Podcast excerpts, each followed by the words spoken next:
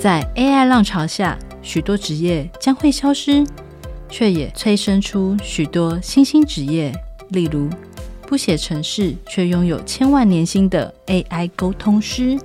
面对 AI 科技带来的种种冲击，当学生比老师更懂得如何应用 ChatGPT 来下指令、完成报告，你是否好奇，同时也觉得焦虑？究竟孩子还需要培养什么样的能力，才不会轻易的被 AI 取代呢？亲子天下与翻转教育策划了 ChatGPT 影响大未来系列线上论坛，邀请跨领域专家陪你全面迎战 ChatGPT 带来的冲击。第二场论坛将在四月三十日举行，由品学堂创办人黄国珍与陈明磊教授联合主讲。在 ChatGPT 后的阅读大未来，为什么阅读素养在这个时代更重要呢？活动报名即将额满，温馨提醒亲子天下会员和订户，千万别错过了这个专属优惠哦！活动报名链接就在节目咨询栏里。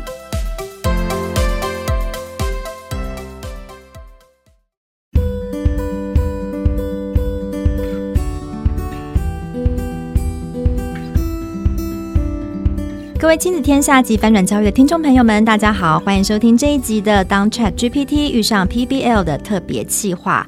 当生成式 AI 的技术快速发展，录音的这个时候已经出现了 ChatGPT 4，比人类更会考试哦。微软 Microsoft 也发表了新的 AI 技术哦，Copilot，意指未来的人类应该要把 AI 当做的是副驾驶哦。各式各样的新技术快速的演化，不知道大家面对这样崭新的未知的未来是感到兴奋呢，还是更加的焦虑？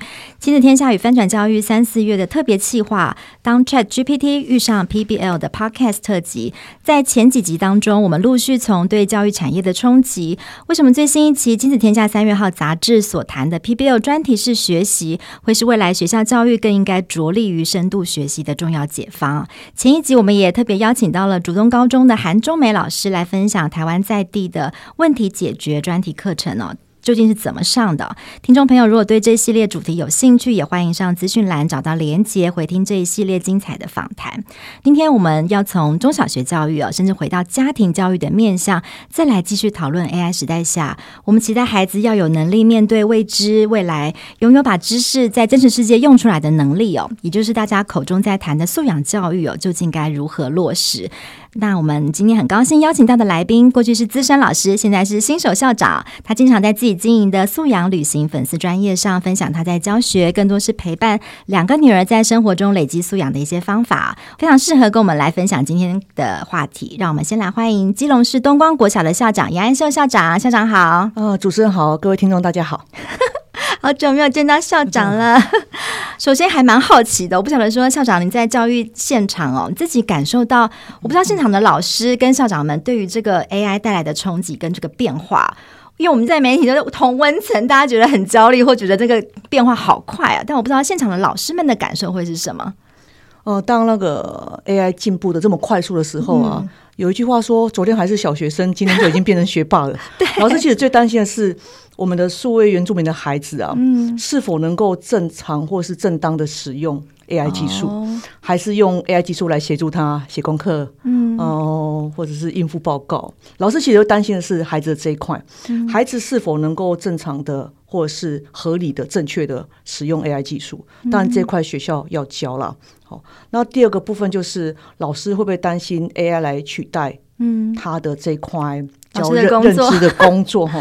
那我们在现场，我们也常常鼓励老师哈，嗯、呃，老师最重要的工作不是在于教孩子认知，嗯，哦、呃，我觉得呃，陪伴、关怀以及人师生之间那些情谊的交流，哦、呃，老师给孩子的爱，那个是才是 AI 无法取代的。嗯，当然，在小学阶段，老师还是有一个很重要使命，就是要给孩子基础的认知学习，是孩子基础的学历学习。哈、嗯，那这也是老师孜孜念念的啦。嗯、所以，呃，这块老师还在调试当中。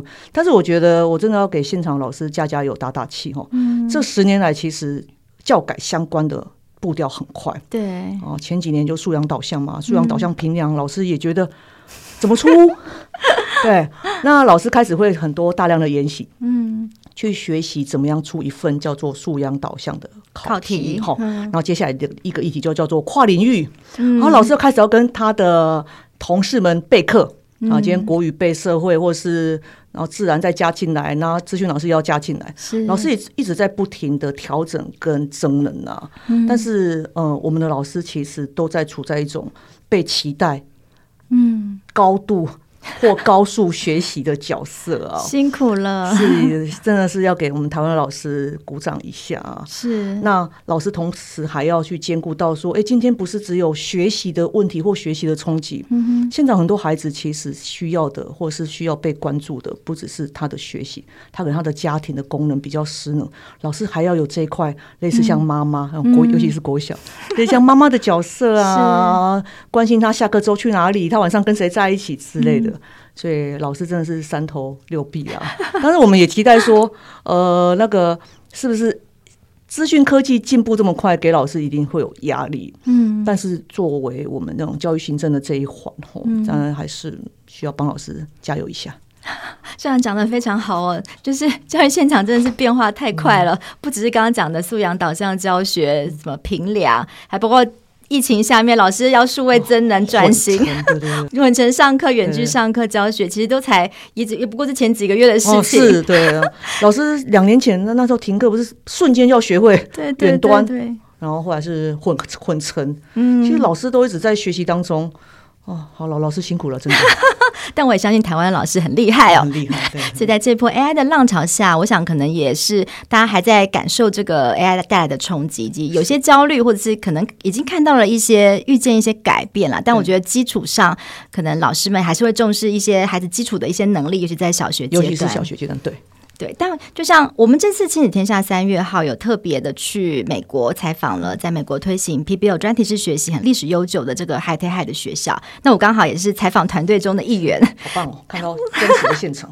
对，但是我其实没有觉得太焦虑，我们也不希望这次的专题报道带回来是再带给教育现场更多的压力，好像又要老师们再学一个新的东西。嗯、我一直觉得，我们这次一直希望说，我们看到了其实那个。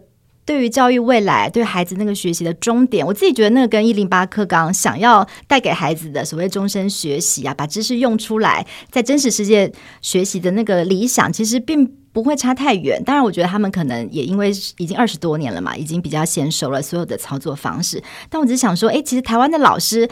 也本来就有一些基础哦，就是本来也已经在做了，所以所谓的素养导向教学，不管现在转身已经转了大多大一圈，或者还在刚开始起步，我觉得都已经有一些些小小的成果。事实上，其实只要再多加一点点，或者是再往前前推进，其实就有机会可以像刚刚讲的很多的知识的记忆的背诵，可能未来 AI 其实已经比人类更会了。其实更重要的是，我们要怎么样去驾驭 AI？那我不晓得说，那校长在现场看到的那个。老师们在面对这个我们看到了这个素养导向教学上面，我们可以先来谈一下，你自己觉得目前往那个理想那个迈进那个落差有多大，或者是说有多靠近啊？或是老师在推动上有没有看到一些困难的地方？PBL 其实它不是全新的一个教育议题啊，嗯，那其实这十年来，我觉得这十年来那个。观念有慢慢生根到教学现场，嗯、就是专题导向的学习。是我们都知道说，专题导向学习可以让孩子，呃，孩子们透过一个专案，嗯，然后放入他已经本来已经会的跟国语、数学什么的相关的职能。嗯、但最重要是在孩子在完成那个专案的过程当中，我们期待看到孩子的合作力、团队力，然后跟呃发表的能力嘛。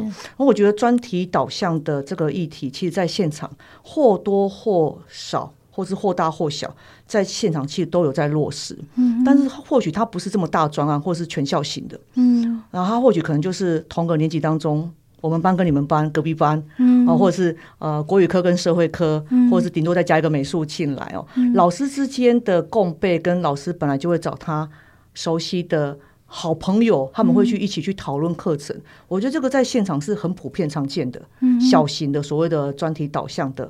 一个课程哈，跨领域的跨领域的，但是它未必是很长，它未必是会是一学期，嗯，哦，它会未必会是一个很大型的，然后需要就是全部小孩都进来，然后参参在不同的角色去进行，它可能就是一个小型的、微型的，大概就两周的课程，嗯，哦，三周的课程，或者是今天搭配我们所谓的校庆或是学校的重要的活动，嗯，老师设计出来了。我觉得这个或多或少都有，但让老师有那样的概念是一个解决一个问题，嗯，然后老师之间有一个跟同仁之间相关领域的老师有一个充分的一个备课，嗯，那其实孩子都有在体验这样的历程啊，这样的学习历程。是，这样可不可以举个例子？例如说，在可能过去你的教授的经验，或者是在现在学校有看到类似这样子的？你说微型嘛？我觉得微型就是一个好的开始，嗯、就是它都总比过去传统大家想象中的，呃，可能很分科式的。我国文就是照着课本，嗯、对，就我觉得那个其实就是我们很过去很久远的记忆。我就想说，其实台湾现场应该。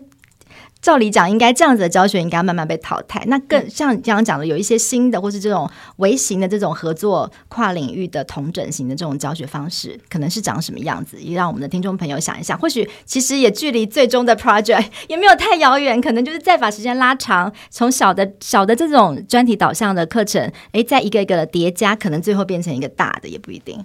呃，比如说我最近就有听到几个同事跟我分享的例子啊。嗯我们可能就是四年级的国语有学到书信体，嗯哼，那书信体我们可能就是照着课本，或者是会有现在的电子书会让孩子看，但是。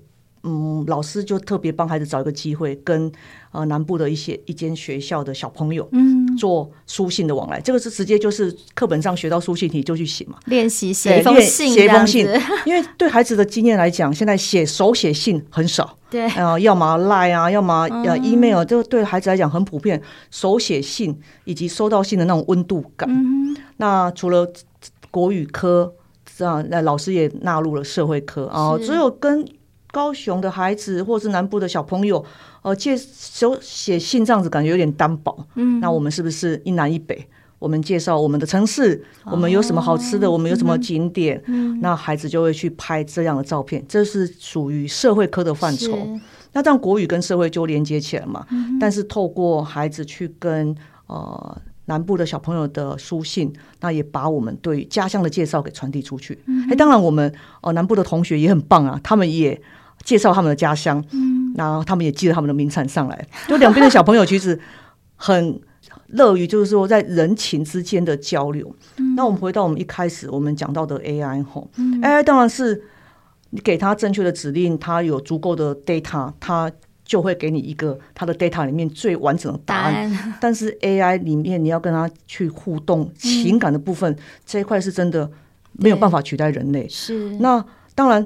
哦，今天写个信很简单，然后 AI 也会写，嗯、但是孩子感受到的是我对你的付出，或者是我对你的善意，嗯、然后你也给我你的温暖，你也给我你的善意。嗯、我觉得这个是现在现场会越来越可贵的一块。嗯、其实再往前进一步，就是校长你这样看，那如果要发展成一个专题，像我们真的我们看到美国的那个样，比较成熟或者是比较大型的这种专案，就是要再往前跨一步，我觉得那那个老师会面临的挑战会是什么？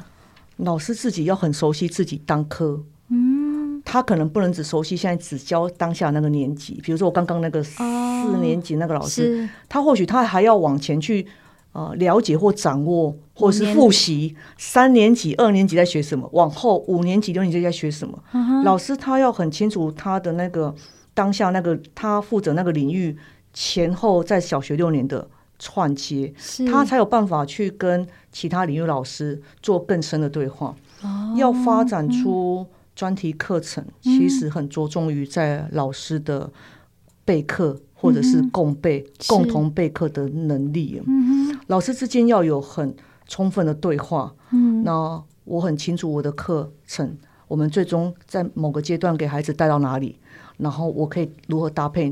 你的领域或者你的领域如何进来协助我的课程？嗯，当然领域越多，难度就会提高。对，越大的专题，它要整个丰富性，要给孩子学到更全面的呃能力或是素养的时候，老师的团队的成分就要更多元。是，那就老师间的对话就要更频繁，这样子。哇哦，是很挑战老师哈，但我觉得很挑战老师啊。但我觉得这应该是值得的吧？等于说你不只是带这个年级，只熟悉这个年级的相关的课程。但我我相信台湾老师一定也做得到，因为你一定是也带过好多个年级吧？会会对。然后你得知道接下来带到哪边，你怎么去跟他下一个阶段的学习可能做一些结合。结合对。OK，、哦、所以这真的就是老师得本身要跳脱那个舒适圈，跟可能也不能再那么依赖的所谓的课本或教科书，对吗？老师可能他自己本身也要是一个持续学习的人。怎么说？嗯，哦，因为老师如果是个持续学习，他有那个持续学习的样态，吼、嗯，他的那个活力。其实，在孩子看来，就不是一个只是把书教完的人了。嗯、我们期待老师不是只有把书教完、把课本教完、把进度上完、把考试考完哈。我们期待老师在他的这个职涯当中，他也是个能够张开触角去感受到现在社会进步，什么东西在进步、嗯、，AI 如何进步，进步到哪里？是。然后新的教育议题有什么进来？嗯、然后现在家长重视的点。但我们期待老师是个持续学习的人啊，因为我们才能教出一个终身学习的小孩。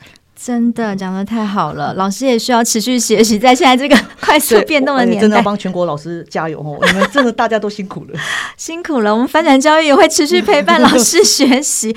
对，那回到刚刚在最开始讲了这个 AI 的这个热潮哦，然后也包括大家刚听校长讲了这个现场的这些变化，以及期待老师也得要持续的学习。尤其像现在大家都在说，未来是一个知识取得非常容易的一个时代，嗯、是就是你可能。AI 来，你可问问题比找答案还重要。那得必须得得颠覆着过去可能传统。我们在教育现场看到，很多时候学生老师急着把各种答案知识交给孩子，孩子就在等着接受那些答案，把它背下来哦。那可能未来得必须要老师得改变你的教学方式，就是。要怎么去启动孩子那个学习的动机呀？要启动孩子想要去找答案的动机，可能会比他呃怎么找那个答案更重要。那你觉得接下来对于教育工作者而言，除了持续学习之外，在教学上面应该要怎么样做一些调整呢？或者是可以有一些什么样的建议？其实教育部有好几个专案或计划，让各县市或各学校申请，叫做自主学习。啊，我就是说，当孩子他有这个自主学习的能力之后。他就不见得要等待老师的答案。他其实教育部呃，他很多的计划的目标是期待我们透过计划的执行，老师能带着孩子学习如何自主学习。对，自主学习真的不是与生俱来就会，自主学习是需要学习的，学习的技能。那孩子会期待找答案，或许是过去我们嗯。我们重视考试嘛，我们也重视学历表现的时候，那个就是会有标准答案。嗯，那好像没有一个正确答案的时候，不管大人小孩、家长老师，大家都会恐慌吼。是，但是这块真的是需要慢慢有一些松绑啦。嗯，很多事情脱离了认知，纯粹的认知这一块，很多事情是没有标准答案。嗯，但是我们要教孩子怎么在当下，呃，找到一个符合他的情境里面最合适。最合理的答案了。那我觉得自主学习的能力，当然现在透过各个计划或各个管道啊。嗯。那我像我知道有的学校，他们我会比如说有透过数位学习方案或什么的，嗯、那个就是孩子怎么学习在网络上或者是各教育部的呃学习平台上面，我去为我自己的国语、社会、数学，我给自己定一个自主学习方案。嗯、那个就是锁的比较小。那个范，但是那个范畴比较小，孩子就可以比较好掌握。嗯，比如说我现在到下个月，我希望我的乘法进步到什么，嗯、然后我就会在教育部什么英才网啊，好好多很现在很棒的平台上面去给我自己设定。目标。哎，对对对，学习目标，然后我就给自己排练习，嗯、然后练习有时候会类似像哦，有一些平台会有还结合游戏，然后小朋友就会有兴趣，嗯、他会给自己设定这样的自主学习方案，但这个自主学习方案是。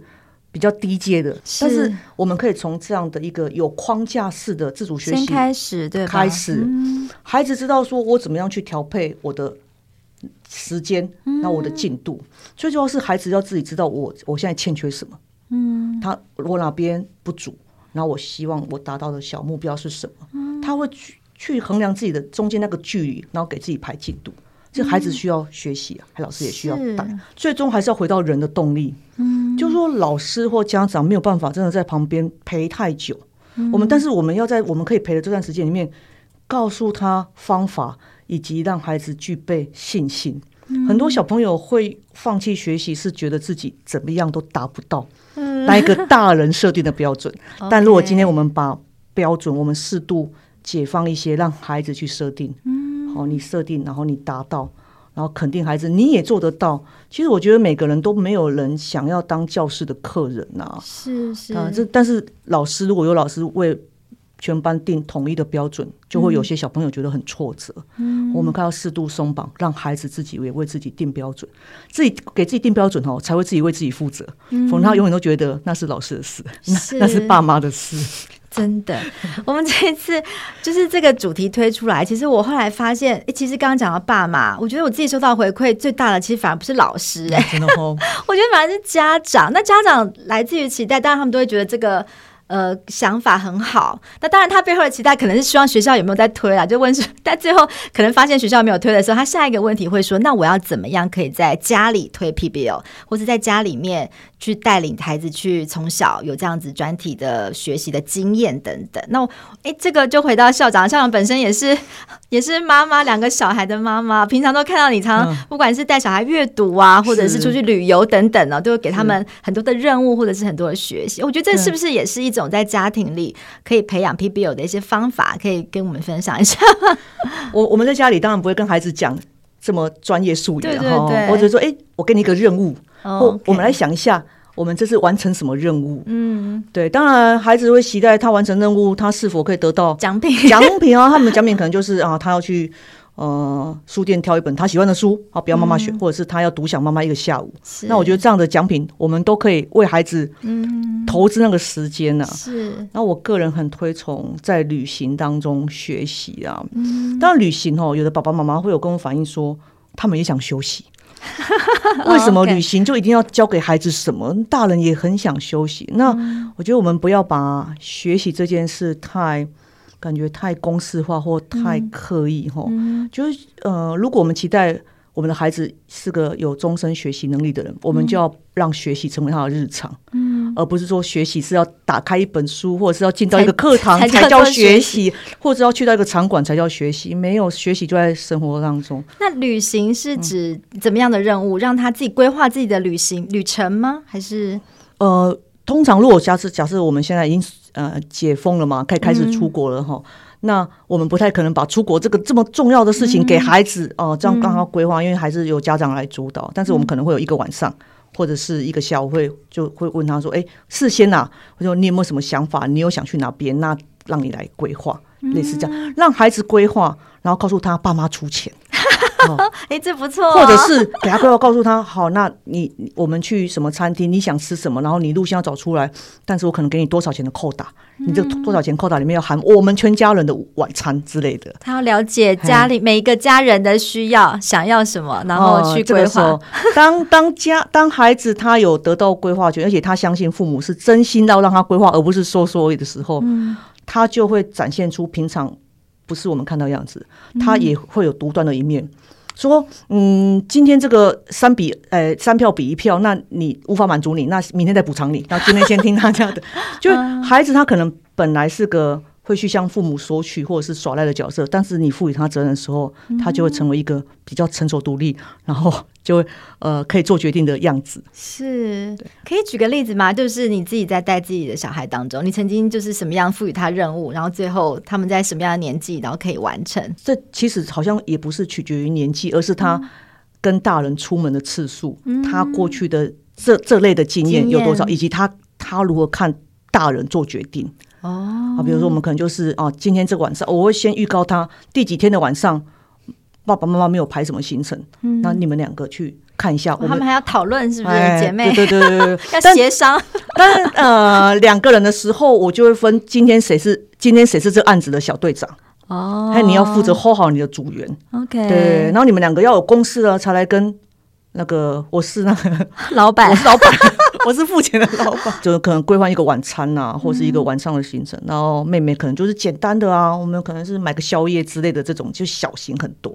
嗯、但是妹妹其实她只是想要有一个她也可以 leader 的那种状态，她没有一定要自己执行什么，或她一定要 hold 全家人的什么事情呢、啊？嗯、是。但是我觉得在那个过程当中，不是说孩子进行或孩子完成了多么成熟的一个专案，而是那个过程当中是孩子学习。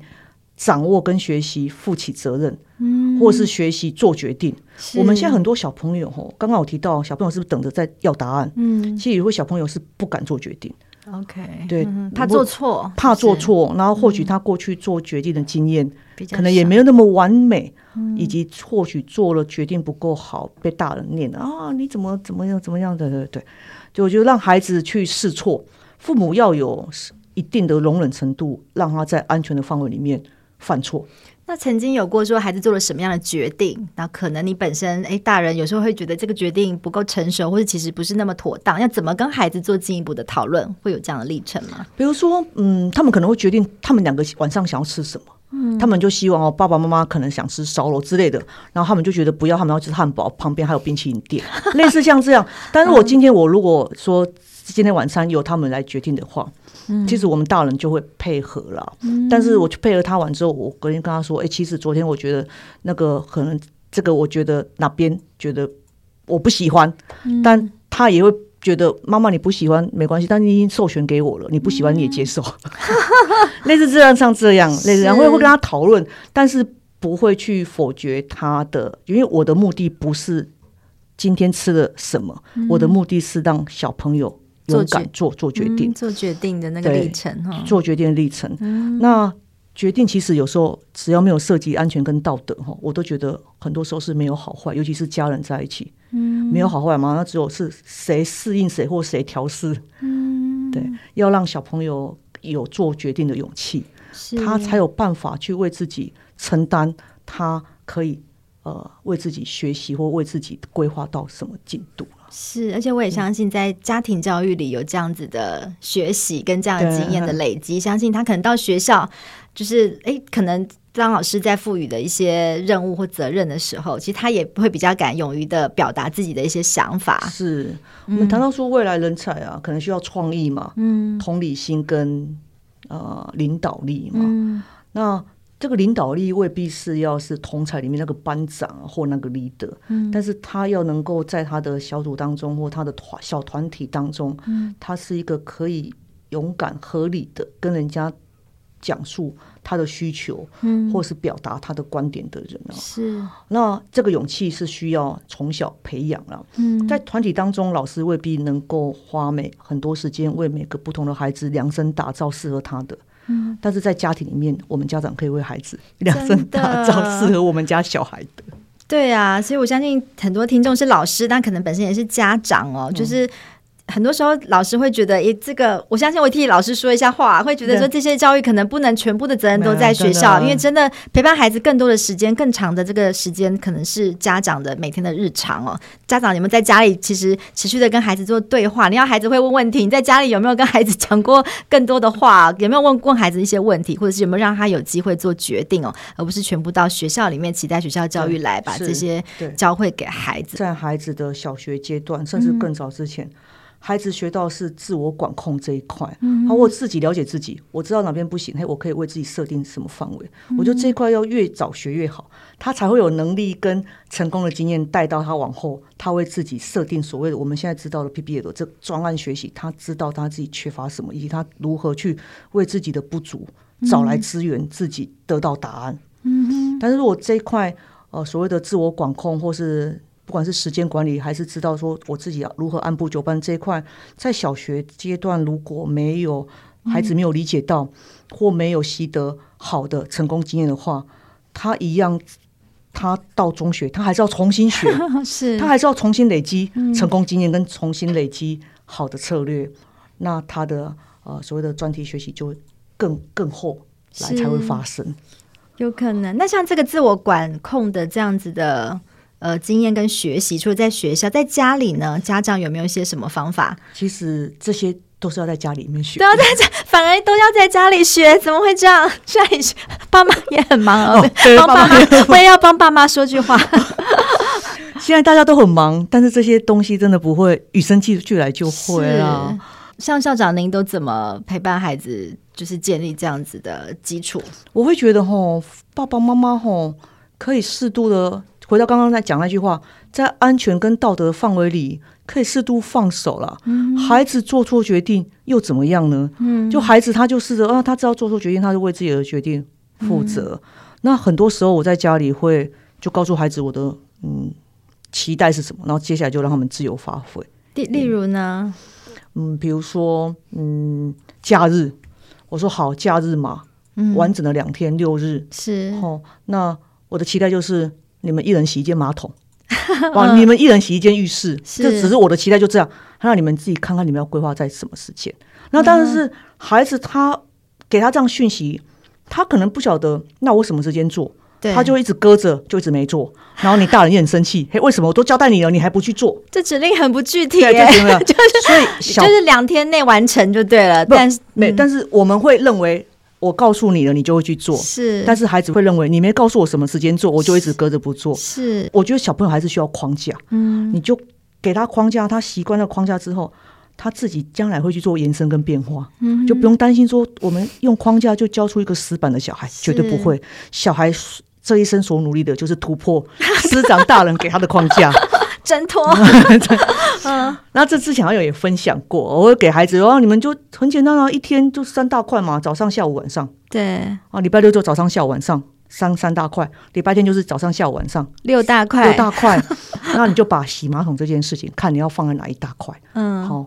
然后这个是一般我会给他们的指令跟讯息，嗯，但是我会再补一个，我不想要在最后一大块才看到它完成。哎呦，那就少一块了，那就少一块，五大他们会争取啊，为什么不行？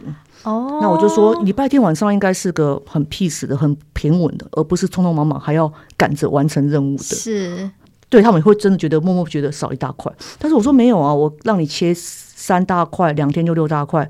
是要让你排你想做的所有事，嗯，但是我期待我给你的这个任务，你可以在第五大块结束前完成它，因为我希望你第六大块是很舒缓的，嗯，准备迎接隔天的上学。是，他们就会把他们排排进去，然后最后也不用说爸妈很生气说，那他为什么迟迟不做？然后小孩在那个框架里面，他也觉得好了，我很安心，我排进去，我就是会做。就是从小训练他们时间规划、时间管理的方法哈、嗯，其实也不是太困难。不，就是爸妈其实呃，用一点点心思，或者是跟孩子讨论、嗯，我觉得各家都会长出各家的所谓的教养的那个样子啊、嗯，没有一定是好坏或对错，但是那个目标就是让孩子去把他应该负责任的事情做完。嗯哦，做完不见得做得好嘛，因为马桶你也没有你你的指令，你并没有说要洗得多倍儿亮这样子，对没有没有，并没有并没有。但是我会，因为我毕竟我是小学老师出身哈，我会循序，然后前三次完成了，那第四次说，哎、欸，我们哪边可以改善一下？哦，我会先肯定他说，哎、欸，你完成三次，哎，很棒，你都有在那个时间轴，对对对。呃，我会跟他说，你都有在你自己安排的时间内完成。嗯，我会把那个。主导权还给他，你自己规划的时间哦，你自己规划了，你在你自己规划时间完成，这肯定很激励人心哎，是，对，我要肯定孩子，要鼓励他可量化的事情。他、嗯、说，你把自己的时间排在这一个啊星期天下午，嗯，那你确实也在星期天下午真的做完它，是，那你这个说到做到的能力，妈妈觉得很棒。哇、啊，类似像这样哦，给孩子戴个高帽没有关系嘛，反正他帮你把厕所洗干净，鼓励的很到点到位。然后三周之后我就说，哎、欸，我们来改善一下。是，然后你可能像那个，我帮你买了新的工具啊，这个刷头还可以头转来、哦。我们要提供孩子工具跟策略了、uh-huh. 啊，类似像洗马桶这这件事情。虽然说感觉到最后是洗了马桶，但是我们过程当中带着他是学习到说，你把自己要做的事情规划好、嗯，而且你做到。你所预期的规划，你所给自己做的安排，是，对啊，就像刚校长讲的，就是一直强调学习不是只是打开课本那一刻才叫做学习啊，这种生活中的学习其实更加的宝贵，尤其在 AI 时代下面，我觉得大家都很担心被 AI 取代。其实我觉得很多时候回到那个学习的本质啊，跟那个很根本的、很日常，我们应该要教会孩子的这些能力，其实我觉得反而是我们可能在这个时候。降低焦虑的方法，其实就从最根本的开始。对啊，就从最根本。对啊，其实慢慢的累积每一天的这样子日常的学习，跟孩子做互动，我相信也。我们的孩子也不会真的落后太落后到哪边去，不要被 AI 取代哈，就是以以后那个重复性的工作很可能就被 AI 取代。是如何不让我们孩子未来只能做到重复性的工作？嗯，我们就要强化他作为人的创意，跟他有能力去爱别人那一块，嗯，他才会超出那个呃重复性的工作这这个范畴。是好哦，我们今天非常谢谢杨安秀校长的分享哦。他从也包括跟我们分享教育现场的一些观察，以及从妈妈的角色怎么样在家庭日常生活中去陪伴孩子，累积这个生活中的能力。那也希望可以提供老师们跟家长们哦更多一些新的想法哦，不要呃在 AI 时代下面不要太过于焦虑哦，然后面对一些新的变化，让我们跟孩子一起学习。好，那我们今天非常谢谢校长啊，谢谢绍文，谢谢大家，拜拜。好，拜拜。